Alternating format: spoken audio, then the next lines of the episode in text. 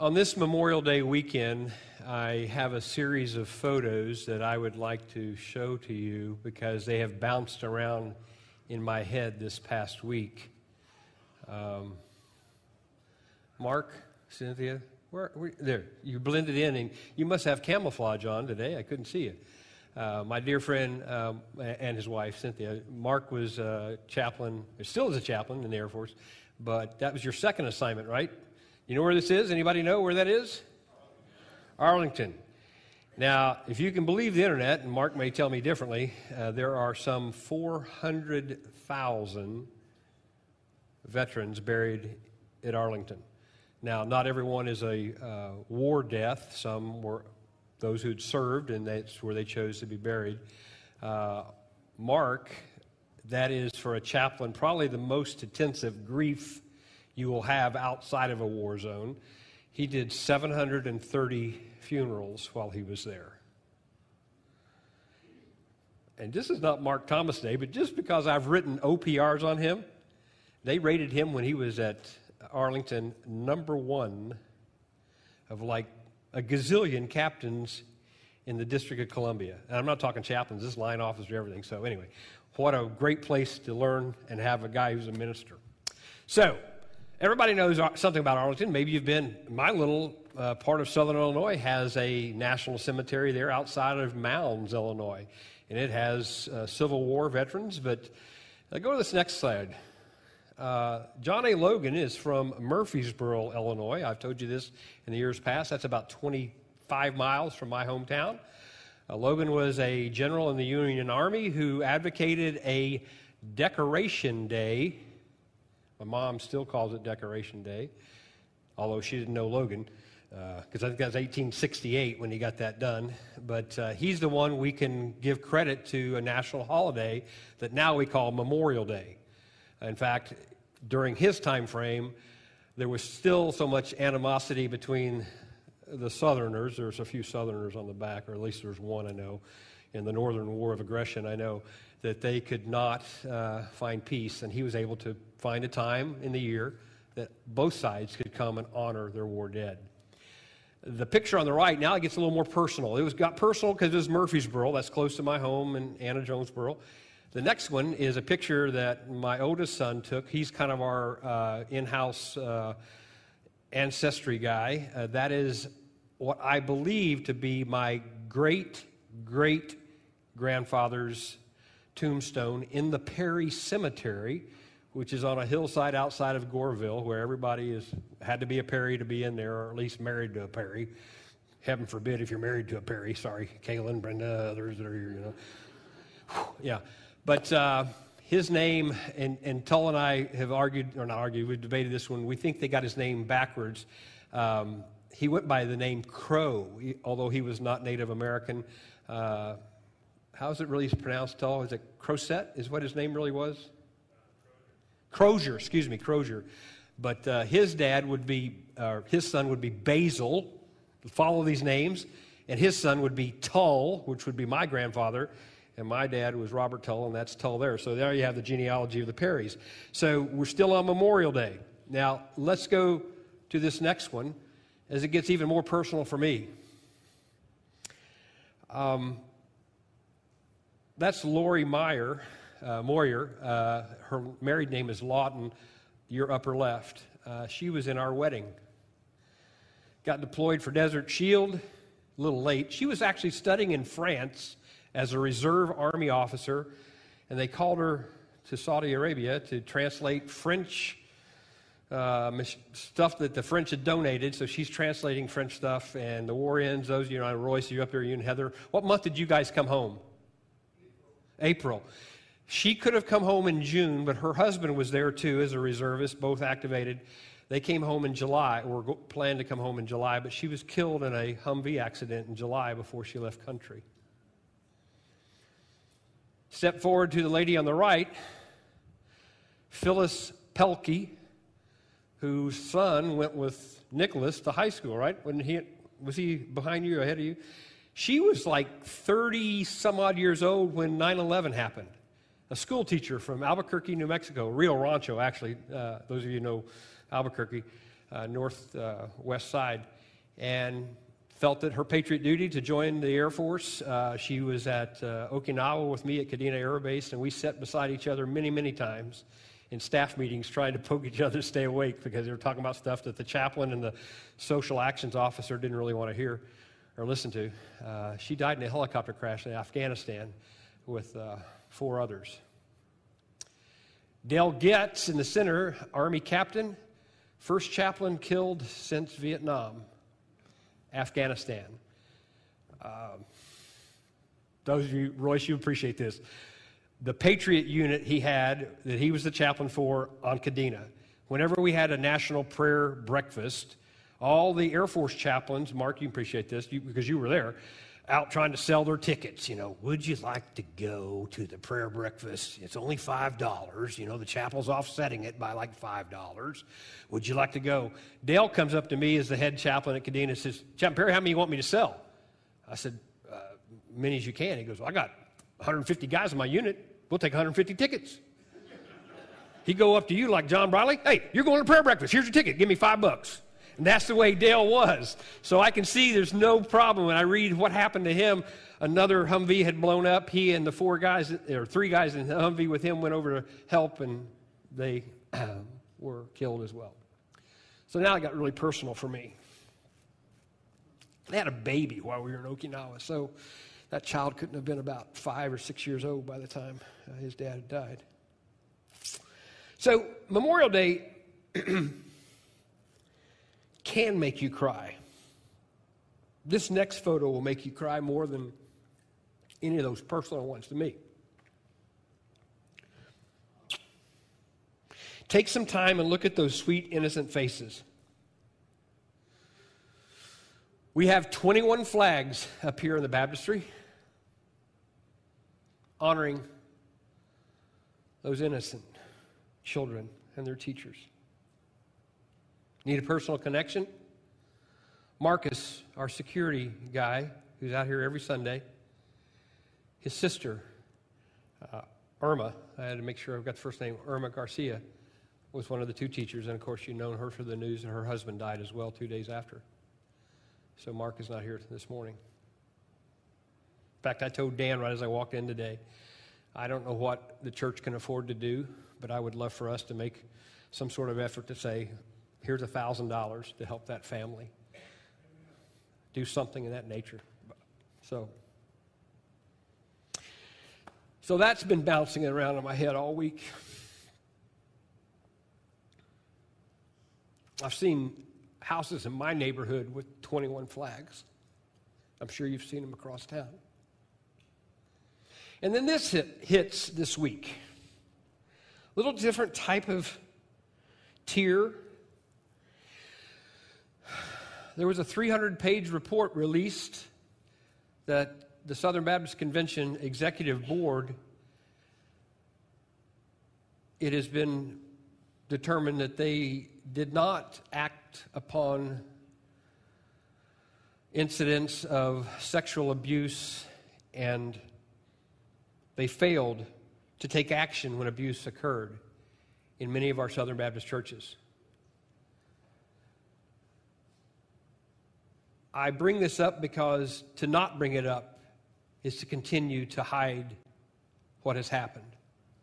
In fact, two days after that is released this week, the executive board released a list of hundreds of clergy members that have been accused of some sort of abuse.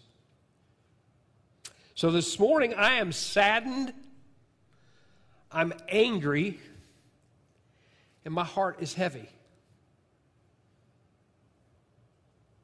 So today, as we look for God's word, I'm going to tell you to hold your finger at John 4 for another week, and we'll come back to Fatima, the woman at the well, as she talked with Jesus. And we're going to skip to John 11, a similar time when Jesus was saddened, angry, and his heart was heavy. Jesus wept. John 11, verses 32 through 37. When Mary reached the place where Jesus was and saw him, She fell at his feet and said, Lord, if you'd been here, my brother would not have died. Jesus saw her weeping, and the Jews who had come along with her also weeping. He was deeply moved in spirit and troubled. Where have you laid him? he asked. Come and see, Lord, they replied. And there's that verse Jesus wept. Say it with me. Jesus wept. One more time. Jesus wept. Then the Jews said, See how he loved him. But some of them said, Could not he who opened the eyes of the blind man have kept this man from dying? Pray with me, please. Our Father, today our hearts are heavy. We're angry. And we are troubled. So speak to us through these timeless words, your words provided for us today, and help us to find that foundation to stand upon, that hand to pull us through the darkness, that light that reveals that this is not the end, and that through faith in Christ Jesus, our lives will be changed when we step face to face to see Him in glory. Speak to the hearts of these who are grieving today. For I ask it in Jesus' name. Amen. Most of you know I like to quote Spurgeon, considered the prince of preachers, John, excuse me, Charles Haddon Spurgeon. He wrote concerning this verse, "A Jesus who never wept could never wipe away my tears." Let me say that one again. A Jesus who never wept could never wipe away my tears. In fact, Spurgeon preached two complete sermons on verse 35 alone. Two words. And his sermons weren't 10 minute homilies either. I mean, they were, and I've read at least one of those. I didn't read the other one this week because I thought, I don't want to preach Spurgeon. I can't preach Spurgeon. I'm not a Spurgeon. But what I did like in one of his, in the sermon I did read about this, he, he said, as so many people have argued over the years, if you know anything about Scripture and you know about how the Bible was eh, given to us and it came to us, it did not come with chapters and verses. That was done centuries later. And he said, so many times I've been angry at why this verse started there, or that verse ended there, or that chapter began, and the, the, the theme did not carry through. And it's as if in fact, I've heard this illustration that some friar was riding a donkey, and every time his pen came down, that's where the new verse started. He said, But here, the scribes, the printers, the editor, whomever, got it right. Verse 35 stands on its own. It is a jewel, a diamond that is so multifaceted, it had to be carved out to stand alone. Let's set the scene. If you're familiar with it, I, am sure you are. You've heard of Mary, Martha, and Lazarus, right? At some point in your lives. Is Mary, the, this little test, is Mary the one who's cooking in the kitchen, or is it Martha the one who's cooking in the kitchen? Martha. I have an Aunt Martha. Yeah. And she would be in both places. She would have had the best meal, but it would have been done for her to set at Jesus' feet. These two sisters and their brother Lazarus were an inner circle. I know we always talk about uh, Peter, James, and John being Jesus' inner circle of disciples. These were an inner circle of friends that lived in a town just east of the Mount of Olives. That's in, you know, Mount of Olives. You could see. I've never been to Israel, but I'm told, and I've seen the maps. It is close enough you could see into the city of Jerusalem. And this place, this home in Bethany, was a place that he could go and have a bit of recharging. It was like his home away from home. He could be with his friends and kind of relax. He loved them, and obviously they loved him. And at this point in the gospel, Jesus has gone back to the area where he'd been baptizing as, well as John had been baptizing. We just, it's kind of interesting that we had just talked about that last week that, you know, there was this competition in John 4. We read that, you know, they were saying, you know, look, Jesus' guys are baptizing more than John's guys. And, and Jesus decides to leave that area and go into Galilee. And here, uh, goes into Samaria. And here, he's gone back to the area where he's been baptizing. So he's away from Mary and Martha's and Lazarus' home. And he gets word, I think it's in uh, verse 4. Well, he gets word in the early part of the chapter that Lazarus is sick. And when he hears this, verse 4, Jesus said, This sickness will not end in death. No, it is for God's glory, so that God's Son may be glorified through it. Verse 14, the word comes that your friend is dead, died. Lazarus is not is dead, and for your sake, well, he, he's getting the word that he's dead, but Jesus tells his disciple, Lazarus is not dead. For your sake, I'm glad he was not here, there, so that you may believe. But let us go to him. And in verse 17, when Martha finally meets Jesus, she says the same exact thing that, that Mary says Lord, if you'd been here, he wouldn't have died. And I watched one uh, video this week of a preacher uh, acting this part, out, not acting it, giving, you know, because sometimes we, when we see it, it's better. It's as if she is standing with hand on hip. If you had been here, he wouldn't have died. But if you see Mary's posture, she drops to her knees, to, to, her, to his feet, and says, Lord, if you'd been here, he wouldn't have died. Martha being pragmatic, and I love the King James, it says, Lord, by now he stinketh. Only King James could say stinketh. NIV says it's a, there's an odor because he's been in the he's been in the tomb four days already. Jesus, like you and me this week, was indignant and troubled. Now, to be fair, I don't use the word indignant a lot. Probably because in Cliff Perry's lexicon, it is synonymous with anger. But actually, there's a difference when you're indignant versus when you're angry. It comes from a Latin word which means unworthy or unfair. For example, if you push me out of the way at the Baskin Robbins ice cream, you know, I might get angry. And I, I might, you know, turn red and snort a little bit. But if you push the little child, I would become indignant. The anger for those who is directed and it was not worthy. It was unfair. And as I think about this past week, I am indignant when I think of the lives cut short. From military losses, you know, those three people I put up there,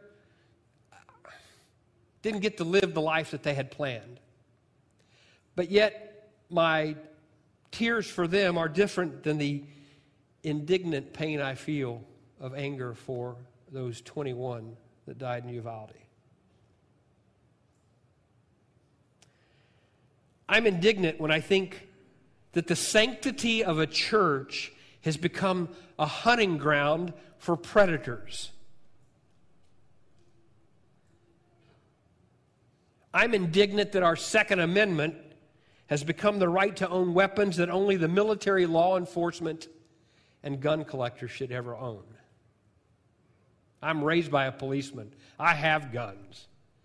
But there are some weapons I don't need, nor will I ever use. I'm indignant that the apathy of the church for sharing the gospel and standing up for Scripture has created the wicked world or contributed to the wickedness of the world in which we now live. I had this very conversation with someone in my office. When are we going to stand on Scripture versus popular opinion? And remember that this chapter, chapter 11, concludes the intro to the end. From 12 on, chapter 12 on, it is Jesus with his face towards turn, turned towards Jerusalem, the Last Supper, the Passover meal, the Last Supper, his crucifixion, and his resurrection. Jesus was indignant. Now, let me read these verses for you again. I know you can read them, but um, it's in NIV. He was deeply moved in spirit and troubled.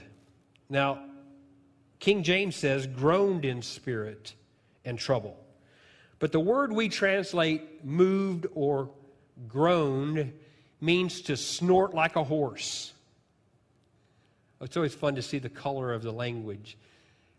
Uh, uh, I, I think of more snorting as a bull. A bull snorting before he's getting ready to charge. And Jesus has got this in his nose, in his stomach, in his body. And the other word that we use at troubling uh, in the soul is agitate. It means to agitate or to shake up. Have you ever seen somebody so angry they start shaking right before you talk to your kids? No, you don't do that. My friends, if you have watched TV, read the paper, surfed the web, got on social media, you have to be indignant and troubled with what happened in Uvalde and in our convention and our events around the events around the world. I know it's an American holiday of Memorial Day, and I pray that you always teach your kids it's not just a, a day to have hamburgers and hot dogs. It, it, it came with a price. But what about the lives that have been lost in the Ukraine? There are 4,000 civilian deaths they're claiming right now. 200 of them are more children. To all this, Jesus wept. And there's that diamond. Jesus wept.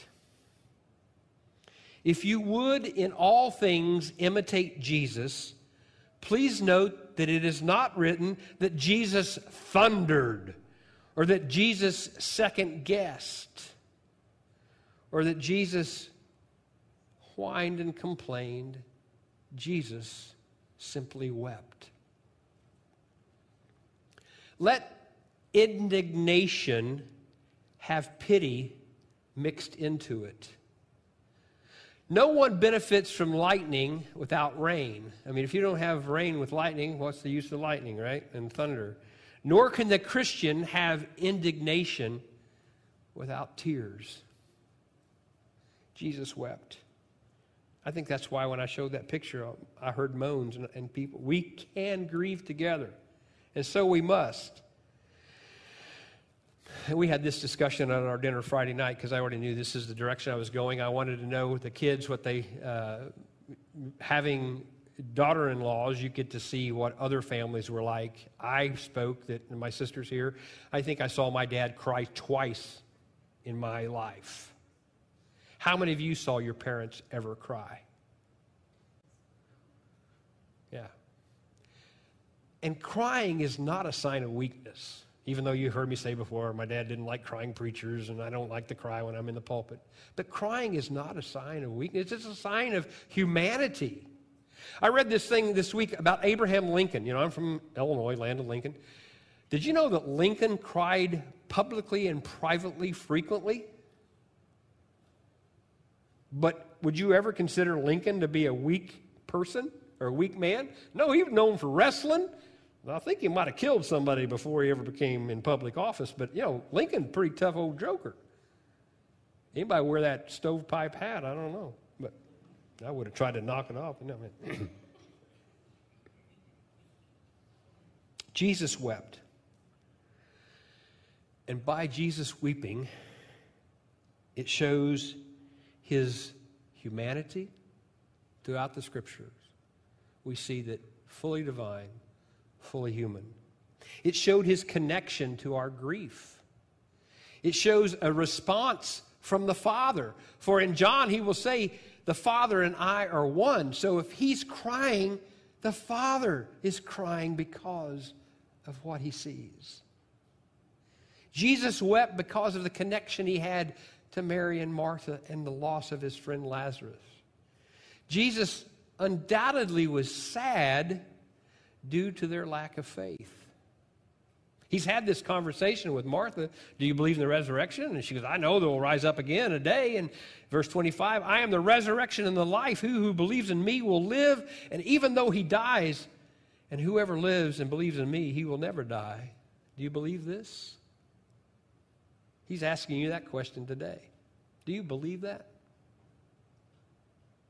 Jesus cried, Jesus wept he was seeing what he would do, have to go through himself. As I said, this begins the persecution, the, the fact that they will look for him to try to kill him or execute him.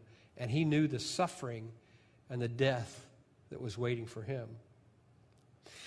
If you want to study the original language, and I won't give you the two words, one does kind of sound like cry, but there are actually two different words that are used for cry in these, these verses, uh, where Mary is crying, and those potentially professional mourners, because they did have hired mourners in Jesus' day, uh, they are wailing like a foghorn, if you will. They are out and they are screaming. Some of you perhaps have been to funerals where somebody screams out in wailing. And, and there's, I'm not saying that's wrong. I'm just saying that is the word that is used when Mary cries and those who are there at the scene but the word that is used for cry for Jesus is a silent falling of tears. Interesting that John uses these two different words, and, and to read much more into that, I think you would be at risk. But it shows that even he who knew what he could do, he knew he was going to bring him back.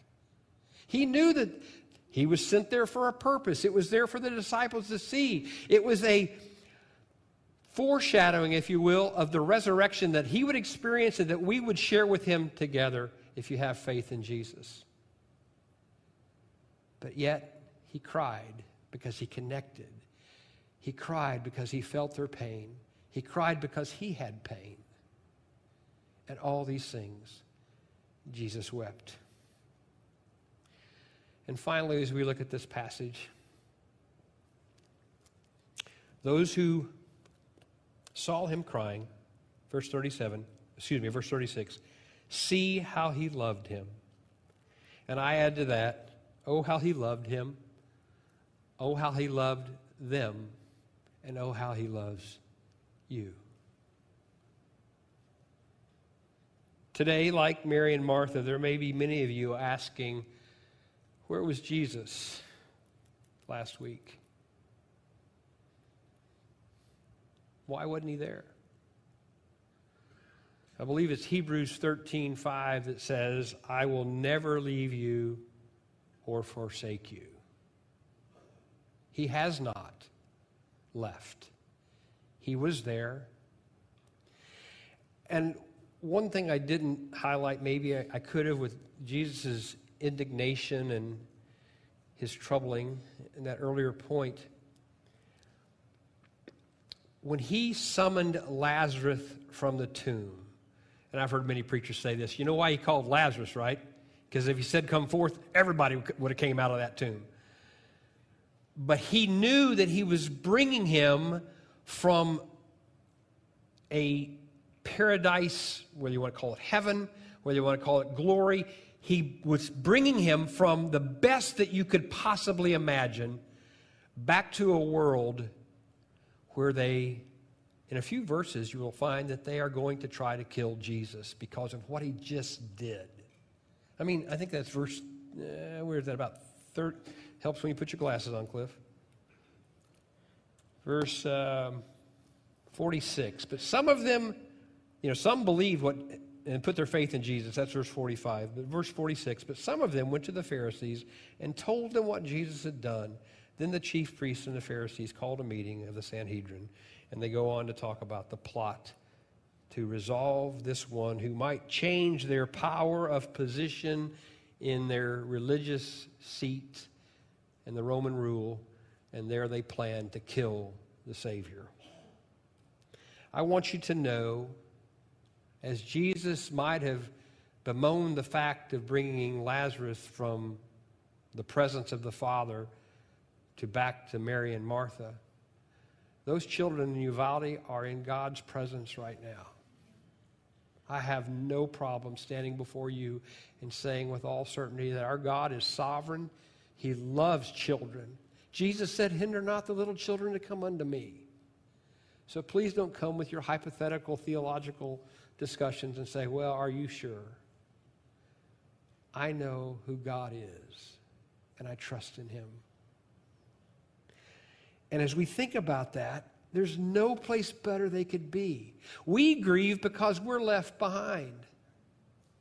We grieve because we don't get to see them graduate, get married, have babies, become grandparents like some of us. But where they are is better than this world will ever bring. And if you don't believe that, we have another conversation we need to have. Don't fear. Don't fear. Be the change agent in this sinister world. Love like Jesus. Let me show you a verse that came out to me this week as I was thinking about all this too. This is John writing again. This is how love is made complete among us, so that we have confidence on the day of judgment. In this world, we are like Jesus. There is no fear in love, but perfect love drives out fear, because fear has to do with punishment. The one who fears is not made perfect in love. We are to love like he has loved us. We are to conquer fear with our love. And we as Christians are to proclaim the biblical hope that we talked about, I don't know, a year ago. I did a sermon series on hope, where hope is the confidence and the assurance that the gospel is true, that the resurrection story is more than a story. It is fact that Christ is coming again. And for those of us who believe in him, we will have life everlasting with him in eternity. So offer that to those who are grieving the love that you know through Christ and the hope, the assurance that Jesus wants to have a relationship with them. Love like he loves us. Stand with me, please, we pray. Father, at this uh, time in our service, I know that there are still questions in many people's minds and what ifs and should haves and could haves and if we would have only.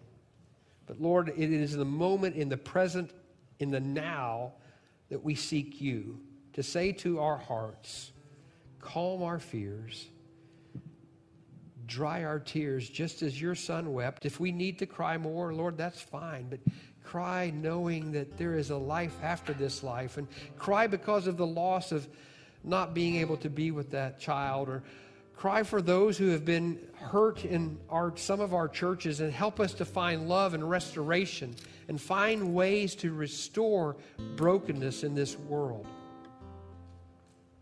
To work against the sinful living that many pursue and to seek living with you a holy life, a life walking daily with Jesus.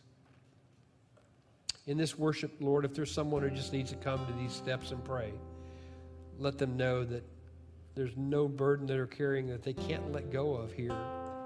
That Jesus wants to say, Let me take it from you. Let me forgive you of what you're carrying. Let me bring you peace because your worry isn't helping. Only His love and forgiveness will do that restoration that we need. So, Lord, move now, we pray. Let your Holy Spirit speak to us, for we ask it in Christ Jesus' name. Amen.